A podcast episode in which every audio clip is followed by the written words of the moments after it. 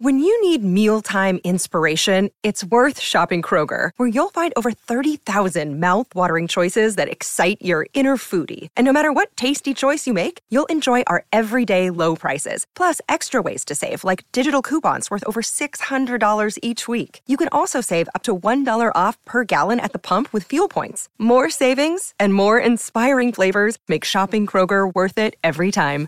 Kroger, fresh for everyone. Fuel restrictions apply.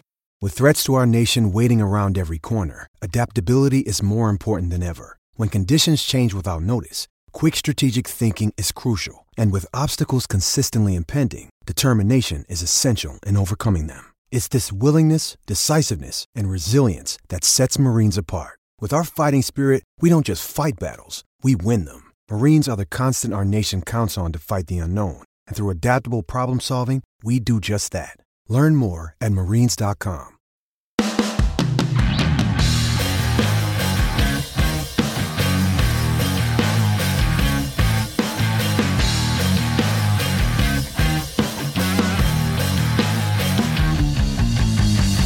Good morning and welcome to the Pirates podcast to be named later here on the DK Pittsburgh Sports Podcast Network. He's Chris Halleck. I'm Alex Stumpf. Chris, how's it going, man? Going great. Uh, in Cincinnati, ready for some Steelers football and then some Pirates Reds baseball. Four You know- games in three days. You know, I I really thought this over, and there was, I I have not once since I joined the site missed a Pirates series in Cincinnati until this one, and man, oh man, am I not going to miss that city for the rest of 2022? that is that is the worst city to travel to. that is there is no way around it. You got to drive there. It's just a mess. It's so It- it- boring. it's- the ballpark is tough to navigate. It's just I do not like Cincinnati. Skyline is horrible. They upcharge it for a press meal. It's bad. I just not my city. I will take every single Chicago trip. I will take every single, you know, like Kansas City trip. Get me away from Cincinnati. You get to go to the Big Apple. I get to go Uh, to the Big Apple for a get to- week. You get to go to the Big Well, Apple for a There's week. There's an off day in there. I get a day just to hang out in New York. That's pretty cool. So that's awesome. You can go hang out at Central Perk and uh, you know, do whatever the friends do in, in New York. I mean, I'm showing my age a little bit there, but that's fine. Yeah, yeah. I, I, I'm not a fan of the show. Oh no, Alex. God, we made it all the way this far in the show without having a, a a really big disagreement on on a, a pop culture Yeah. phenomenon. But oh well. Oh well. Should we talk some baseball? Or I should we- guess I- guess show. I guess I guess so. I guess All right. show. we're going to talk about literally the game here Yeah. for 2023 because there are some rule changes coming next year that were approved on Friday. Uh, the big one, of course, being the bigger bases, and Yep. you know that, that That's- that's just going to completely change the game. This is going against Mm-hmm. Abner Doubleday's vision. But the two that people are really going to be talking about are the pitch clock being implemented Yep. and the banning of the infield shift. hmm I picked a really good week to publish that mound visit mini in depth on the pitch clock. Talked to some managers who have been working with it all year. Talked to Quinn Priester about it. Talked to a couple major league pitchers about it. Just go read that. That's I promise you the best look you're going to get at a pitch clock in anywhere you know in Pittsburgh right now. Go read that. Minor league goes 14 18 major league it's going to be 15 seconds if the bases are empty 20 seconds if the if someone's on base they're going to have the pickoff rule that everyone hates. We might see a spike in stolen bases because of it. I'm a little surprised they didn't do anything with the pickoff rule. I feel like this is something that might get changed next mm. year. Again just talking with some guys you know not necessarily with a quarter running today like they aren't really in favor of that pickoff rule and you know the disengagements but you kind of need that to make sure that the game does progress i don't know i want to see how big a spike in stolen bases there's going to be before we, you know, say the sky's falling. Because I think everyone would be, except for pitchers, would be on board with some more attempts there. Those are exciting plays. Yeah, I think uh, you know of all the of all the different things that that Rob Manfred has done to this game. Uh, I know the one thing that he and many other executives in the game want is more action. Mm-hmm. Um, and and obviously the the pitch clock what the pitch clock does is it uh limits the or it, it shortens the amount of uh you know obviously the length of time in between pitches. That's more action more often um because obviously every time uh, a pitcher you know throws you know pitches uh pitches the ball to home plate you know it, it anything can happen. It's a strike, it's a ball, it's a foul ball, it's a it's a bunt, it's a hit, it's a home run, you know, and all of the different outcomes. Um, but yeah, a spike in something like stolen bases, maybe that that also um you know makes teams think more about okay, let's play a little bit more small ball. Let's try to manufacture some more runs, you know. Um I I think some I think I think traditional fans don't like the fact that they have to keep messing with the rules of the game, but it might help turn things back around a little bit more to more of a some adding some of that stuff that that old school baseball fans really like about the game and bringing that more into the game. Um, mm-hmm. And especially when if you watch baseball from the 70s or 80s, you watch some of those games that, oh, those pitchers get the ball, they step by step back on the rubber. The guys, the batters are in the batter's box. They they're not stepping out and switching, you know, they're you know undoing and then redoing their batting gloves and rubbing their hands together and spitting and you know doing all these different things and you know it takes 30 seconds just to get back in the batter's box you know they pitcher gets the ball steps back on the rubber batter's still in the batter's box he gets ready to go next pitch you know, um, I, think something like that could end up helping. I know that whenever the pitch clock was first talked about, I was really, really against it. And I began to have some more conversations with some executives and the perspective that they gave with the with the those who are in charge of the game wanting the game to have more action more often i've come around on it a little bit more uh, but we'll obviously see how that plays out, you know, now that it is going to happen. My story with the pitch clock was, you know, I, I'm a baseball purist, I would say in my heart. I, I yeah. think people were a little surprised when it, never I say that because they think, you know, oh, the analytics guy, he wants to change everything. But no, like in my heart, I, I am a purist. So I hear pitch clock and I go, ooh, I, I don't know about it. And it was a, brief conversation I had with Dewey Robinson in April where it came up and I was ready to bury it.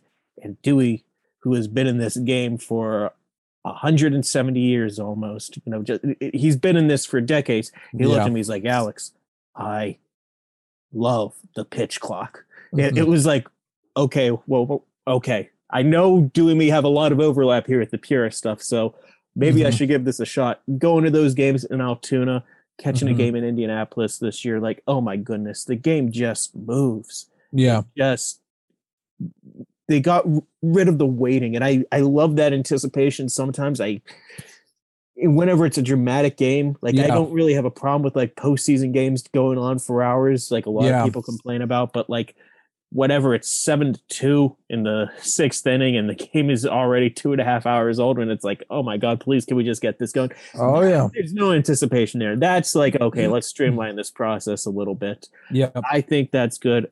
Um not a whole lot of pitchers get a pitch in within 15 seconds though. I think keller's the only one who's doing it on the pirates right now. Like yeah. I think like Brubaker's at like 15.3 or something. So it's not going to be like, a, oh my God, this is a huge right. change for it. But it, it, might be for guys like Bednar who take a little longer. Yeah. You know, guys who throw upper 90s and need those extra couple seconds to recharge. Yep. It's going to have an impact in the game. Absolutely. Beyond just shortening the game. Mm-hmm. But I think finding a way to act. This is what pace of play has been building up to for this decade. Yep. Like everything else has just been band-aids whenever you need surgery. Yeah. And here we go. Here's the surgery. Yeah, it, it really is something that that should end up having an, an overall positive impact on the game because the game is i mean baseball has to find a better way to market its own market its game they, they have to and what's the one of the best ways to do that is to appeal to the next generation because if the next generation of, of sports fans don't give a crap about baseball they're not going to teach their kids about the game and it's just going to be lesser and lesser people over time not watching the game and um, if you make it more fun, if you make it more, you know, action packed, um, and you make sure that these games aren't lasting forever. Listen, football is is a huge sport, you know, and college football is is very very big in its own right. But even with something like college football last week during both the Pitt game and the Penn State game, I'm on Twitter and I'm seeing people complaining about how long each one of those games took. And that Penn State game was almost four hours long. You know, even for a sport like football that is obviously more popular than baseball, it does get to a point where it doesn't matter what the sport is. If the game's taking too freaking long, you got to oh, find yeah. a way to try to shorten it. And baseball is taking an, an actual tangible step in trying to do that. And as much as the baseball purist in me, like you, like yourself, doesn't like putting a clock on a timeless game, I am in favor of trying to make. I'm not saying this because I like to go cover a game and celebrate whenever the game, you know, is over in under three hours for my own personal sanity, but for the game itself, it does need to be streamlined, streamlined better, and definitely a faster game. And baseball is doing that, so I do applaud them for that. The other rule change I can't get behind I will die on the hill that the infield shift is a good thing. And if you don't like it, learn to throw down a bunt, learn to beat it, go the other way. I I just can't this was a losing battle. Mm-hmm. Because any single time in baseball history where there has been a change or there has been a development that really impacts offense, it's taken away from the pitchers and the defense. And this is just this was inevitable. Mm-hmm. I think it's kind of ridiculous that we're doing this pitch clock thing, which is like, oh, this will create more stolen bases. This will incentivize, you know, people to put the ball in play, will incentivize contact. I don't think that's going to happen with, you know, yeah. with this. It's going to be okay joey gallo we've taken away the best way that teams could get you out. Yep. Swing for the fences. Who cares? Yeah. if you need more balls in play this is not the way to do it.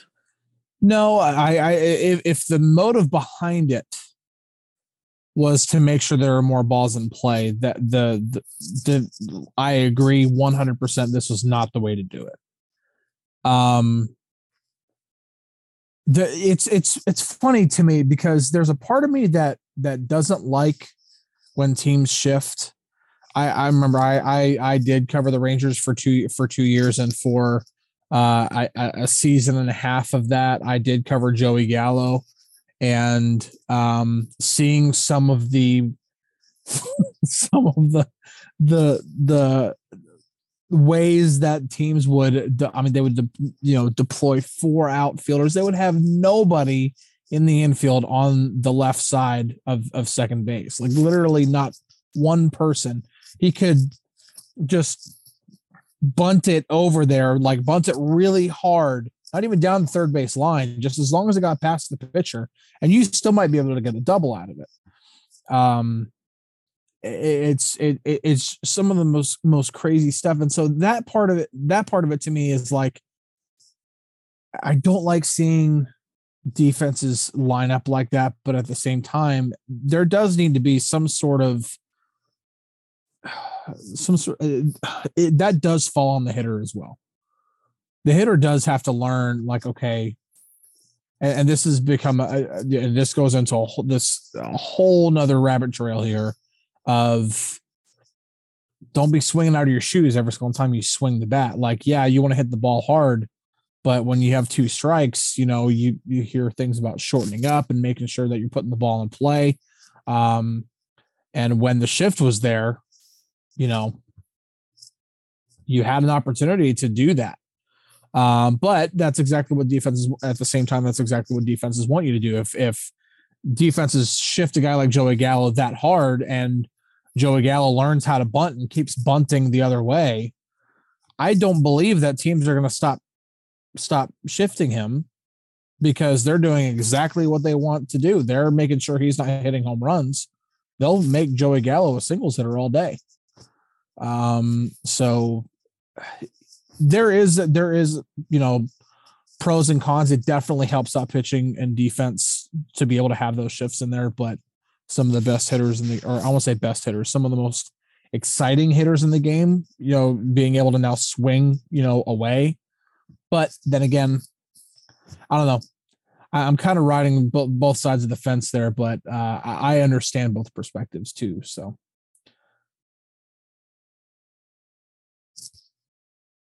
I'll just speak up for the pitchers. Like they they should.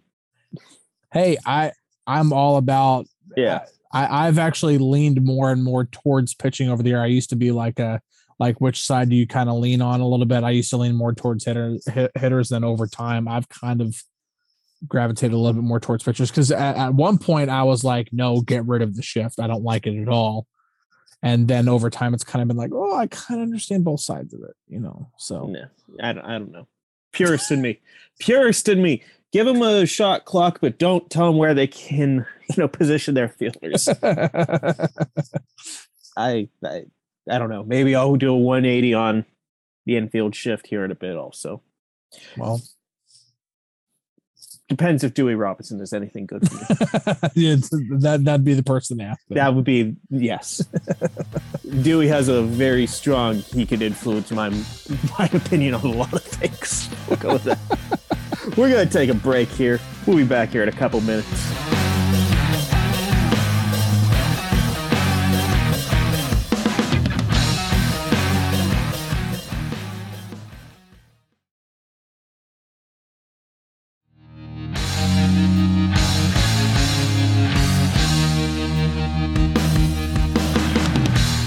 Welcome back to the podcast to be named later here on the DK Pittsburgh Sports Podcasting Network. I had to think for a second, like, okay, no, this is, you have one show, Alex. You should probably remember the name of it. Looking at this rotation down the stretch, yeah, I, I kind of have always had my spidey sense going all year that, hey, maybe Mike Burrow, Burrows can finish off the year and make a Roansy Contreras start at the end, but he's dealing with some shoulder inflammation right now. Not closing the door of him pitching again this year, but boy, oh boy, does that not help, you know, whenever there's no. a finite amount of time here. The Pirates didn't use the word doubtful. Doubtful. I would consider it doubtful that that's going to happen here. So I kind of look at Johan Oviedo and Zach Thompson and Tyler Beede and Bryce Wilson and Miguel Yajure, and like that doubleheader, we saw literally every number five pitcher go for the Pirates, and or number five going into next year, I guess. Yeah, option because I I could see them signing a veteran. I don't see them really acquiring you know two or three starting pitchers where none of those guys are just going to be clear cut. No, you're not going to be in the rotation. Yeah, next year. Like I'm, I'm sure there'll be some sort of opportunity to at least compete for a spot there, but I, I, I don't know. Let's. I, I like your hooray, and I, I say that more based off of what I saw in 2021 than what I saw in 2022, where mechanics really got out of wonk. I think he's trending towards the right direction. I think he's maybe figured some things out. Hopefully, for his sake, he has. Mm-hmm. Uh, but I don't know. Bryce Wilson has the second highest ERA out of any pitcher with 80 innings pitched this year. And Zach yeah. Thompson has flashed some good things, but he's also been hit hard. And I, I don't know. Tyler Beede is a reliever to me. Yeah. And I, I just go through all these. Johan Oviedo has not been able to pitch efficiently mm-hmm. at all. And it's it's a lifetime whenever he whenever he throws an inning. So I mean, there's some stuff there. I think Oviedo could be a, a, major league pitcher, and like the slider, especially, has gotten a lot more movement since he's come to Pittsburgh. So whatever they've been working on has been translating. Yeah. But you look at the overall package right there, and it's not that anyone's going to get really excited for the number five starter. But I look at Contreras and I look at Brubaker and I look at Keller, and I'm like, those are three legitimate major league pitchers right there. Yeah. And you can say, well, Keller's not an ace. I'm not saying he's an ace. I'm saying if Mitch Keller's one of five, you're not thinking twice. If JT Brubaker is one of five, you're not thinking twice. Those guys are, you know, starters anywhere in baseball. Yeah. And that's good. You need five good pitchers. Pirates have three. Where are the other two coming from? It can't just be relying on Burrows and Priester. It has to be, and they're not going to realistically sign, you know, two or three. So someone out of this grouping kind of needs to step up here. Yeah, and uh, you know what's really interesting, and I guess, well, from one side of it, you know, some of those guys really have been, you know, showing. You know, you talk about Zach Thompson, you know, showing flashes of some things, and and Tyler Beede has definitely had more success as a reliever than as a starter, and but even Bryce Wilson, he had a stretch there for a while of uh, four or five starts where it was like, okay, he's putting some things together, you know, and uh, I, I want to say I don't remember the exact numbers there, but it was around the time where I covered. Uh, he had a start in Baltimore. I was covering the series in Baltimore, and I think after that series, or after that start in there, there he had had like a like a five start stretch or something like that with an ERA under four, and it's like okay, this is becoming you know he's kind of showing a little bit of a recipe for something that he can do and maybe not become a, a pitcher that they can rely on to take the ball every fifth day but be a guy who can provide some length out of the bullpen and spot start every now and then but the consistency has yet to really take yeah. take form there so i'm going to um, disagree there because I, I I've notice a very consistent theme of like Bryce Wilson starts where every single start he's going to give up somewhere between three to five 50 50 balls. Yeah. 50 50 or better fly balls where it's like that's either a home run or, you know, it's hit very far. And whenever he has a good start, it's a solo shot or two that crosses over. Yeah. And whenever it's a bad start, it's a three or four run shot. And there's nothing more to it than that. Right. Just like complete, it's coin flips. It's coin yeah. flips, and it's like, I, I don't know. I'm just not. I just don't see him being part of a major league rotation going forward, and I don't know if this no. stuff translates enough where it's like, okay, this guy is going to be a clear reliever. Kind of like, I mean, last year with Will Crowe, I've got the the live files to back it up. Whatever, I'm like, put him in the bullpen because he's got this changeup. Let's yeah. build around this pitch. Yeah. I don't see that with Bryce. No, and that's the thing with Bryce is that there's there's not one pitch yeah. that really stands out. It's kind of like okay, he's got the sinker going tonight. You know, he's he's getting the guys to really roll over on that quite a bit. And then the next time he's leaving the sinker too too far up in the zone and they're pounding it. Um, you know, same thing, you know, or or he's getting the sinker. You know, he he's doing a good job. You know, with the sinker, but he's not able to complement it with any, either of his breaking balls. And anytime he tries to throw one, it's either in the dirt and has no chance to be a strike, or he's leaving it smack dab in the middle of the plate and it's going to get hit 450 feet. Um, so yeah, there have definitely been some some areas there where it's not been like, you know, in order to be a starter, you have to be able to, to uh, attack you know hitters you know multiple times uh, and you have to be able to do it with multiple multiple pitches. You can't just rely on fastball slider or fast or sinker slider or you know fastball curveball and just expect oh i can go through the lineup three times and, and do nothing but that.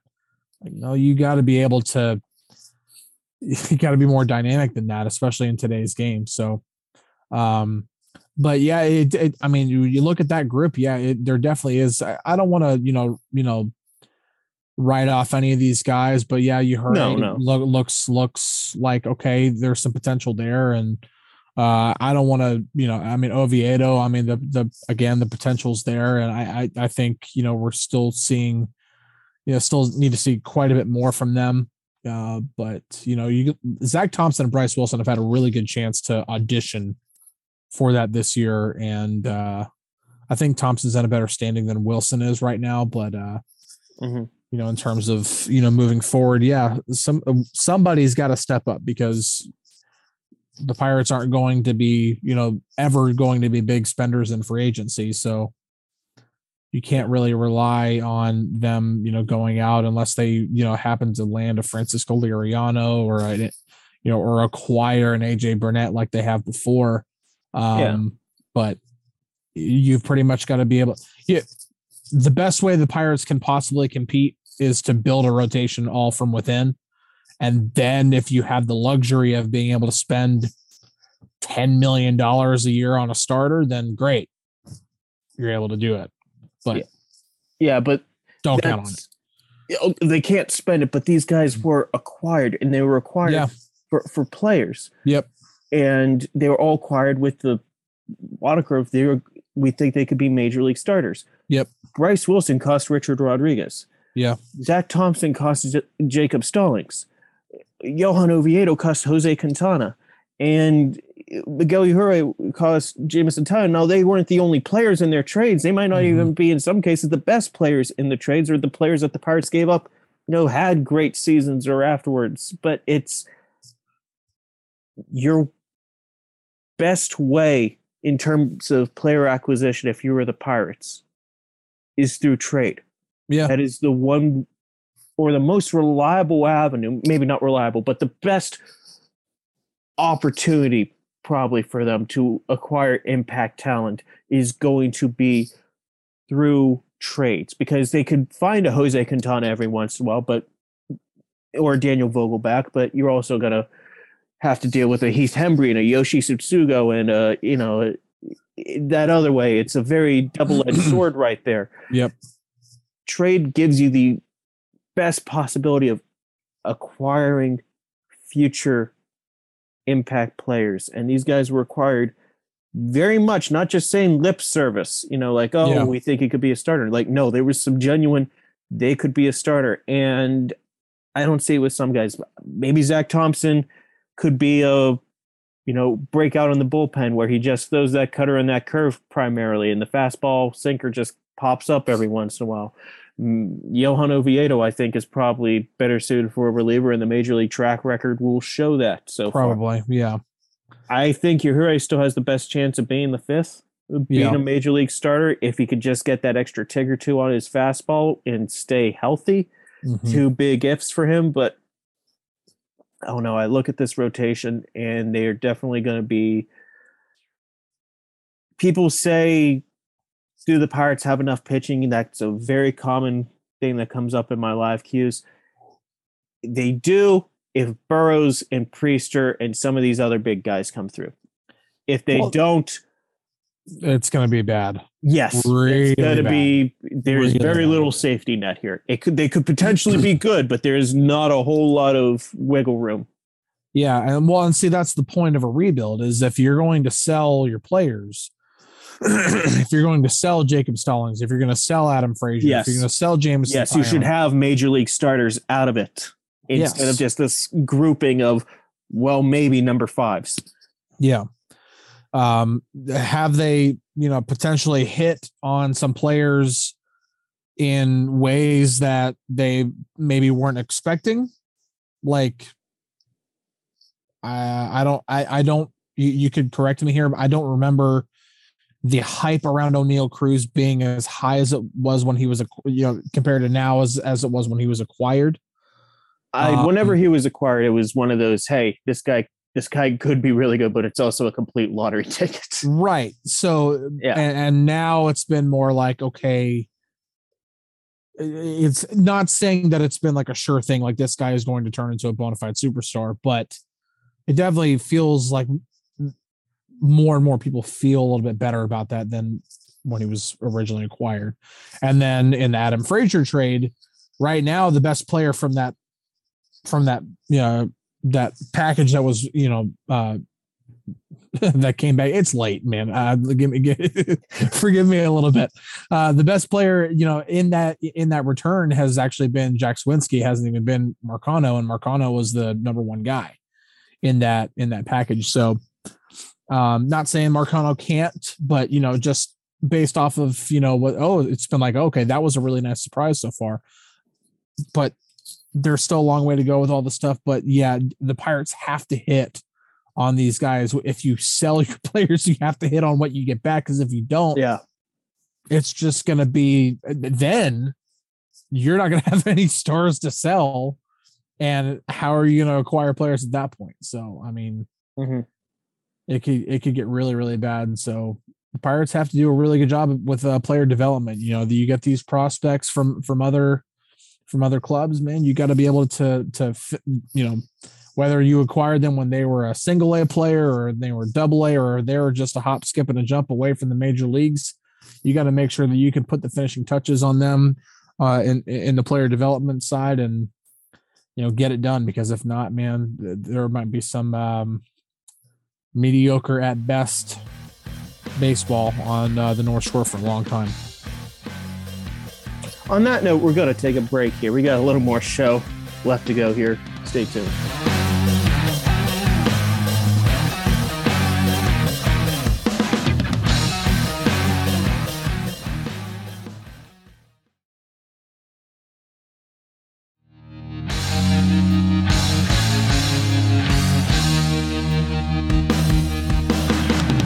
And welcome back to the Pirates podcast to be named later.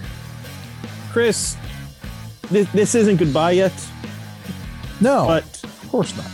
but with uh, Dale announcing that he is leaving for a new position here Mhm. at uh, Steelers.com, that means Chris is getting all Steelers coverage all the time after that Red series. Yes, I, I definitely get that one off, but then after that, it's going to be, you know, you're stuck with Alex. you're stuck with me on baseball. You're and you've got Chris on football. So I don't know how much longer this current setup is going to be. Not to sound like I'm kicking you out the door here. Like I, you're you're, you're going to be watching Pirates baseball next week. Like I, I, I have a feeling we're going to be talking at least a little Pirates baseball. Oh no, we week, should but- we should yeah, we should talk next week for sure. Just Yeah. because, you know, I'll be, you know, taking in four games next week and you know, I'll definitely have plenty to to to write about, not only in game stories, but there will probably probably be some stuff uh from me in our Friday Insider. And uh yeah, there will definitely be some stuff for us to to talk about. Um I, I might want to rip my hair out uh, after I've spent four days in Cincinnati. Um, but uh, You're to time- have to compare ballparks. Oh yeah, I mean, well, shoot, man, like, well, and they're right next to each other too. Like, They are, yeah. I was about to call it Paul Brown Stadium. It's Paycor Stadium now. Paycor Stadium and Great American Ballpark are uh, uh, pretty much right next to. They might be closer to each other than the Steelers and Pirates stadiums are. Um, but uh, yeah, no, I'm definitely uh, definitely you know obviously excited about you know my you know new role and you know doing you know all Steelers coverage. It's going to be uh going to be a lot of fun. I'm really excited about the opportunity, but uh, at the same time, you know, you know, everything that I've been able to help out with pirate stuff and you know our conversations, you know that that come out every Saturday. You know, I, I've enjoyed them, and uh, if we can find a way to to continue that, then I'm I'm good with that. But uh, if uh, we're nearing the end here, uh, and it's going to be somebody else taking over for me, they have a high bar. I'll just be I'll just come come right out and say it. They have a high bar. Um, so, um, uh, Just saying, you're, it, it- the listeners are going to be disappointed. I, am uh, this show is going to hell. oh, I think I better stop talking now. And if you want to keep up with this show that's going to hell, be sure to subscribe wherever you find podcasts. Be, you'll be able to find everything else here that we put up on the DK Pittsburgh Sports Podcast Network. For Chris Halleck, who is trying so hard not to laugh right here and ruin this outro, I'll drag it out a little bit, see if I can get him to crack. All right, he's doing well. Good for him. Thank you so much for listening. We'll talk again next week.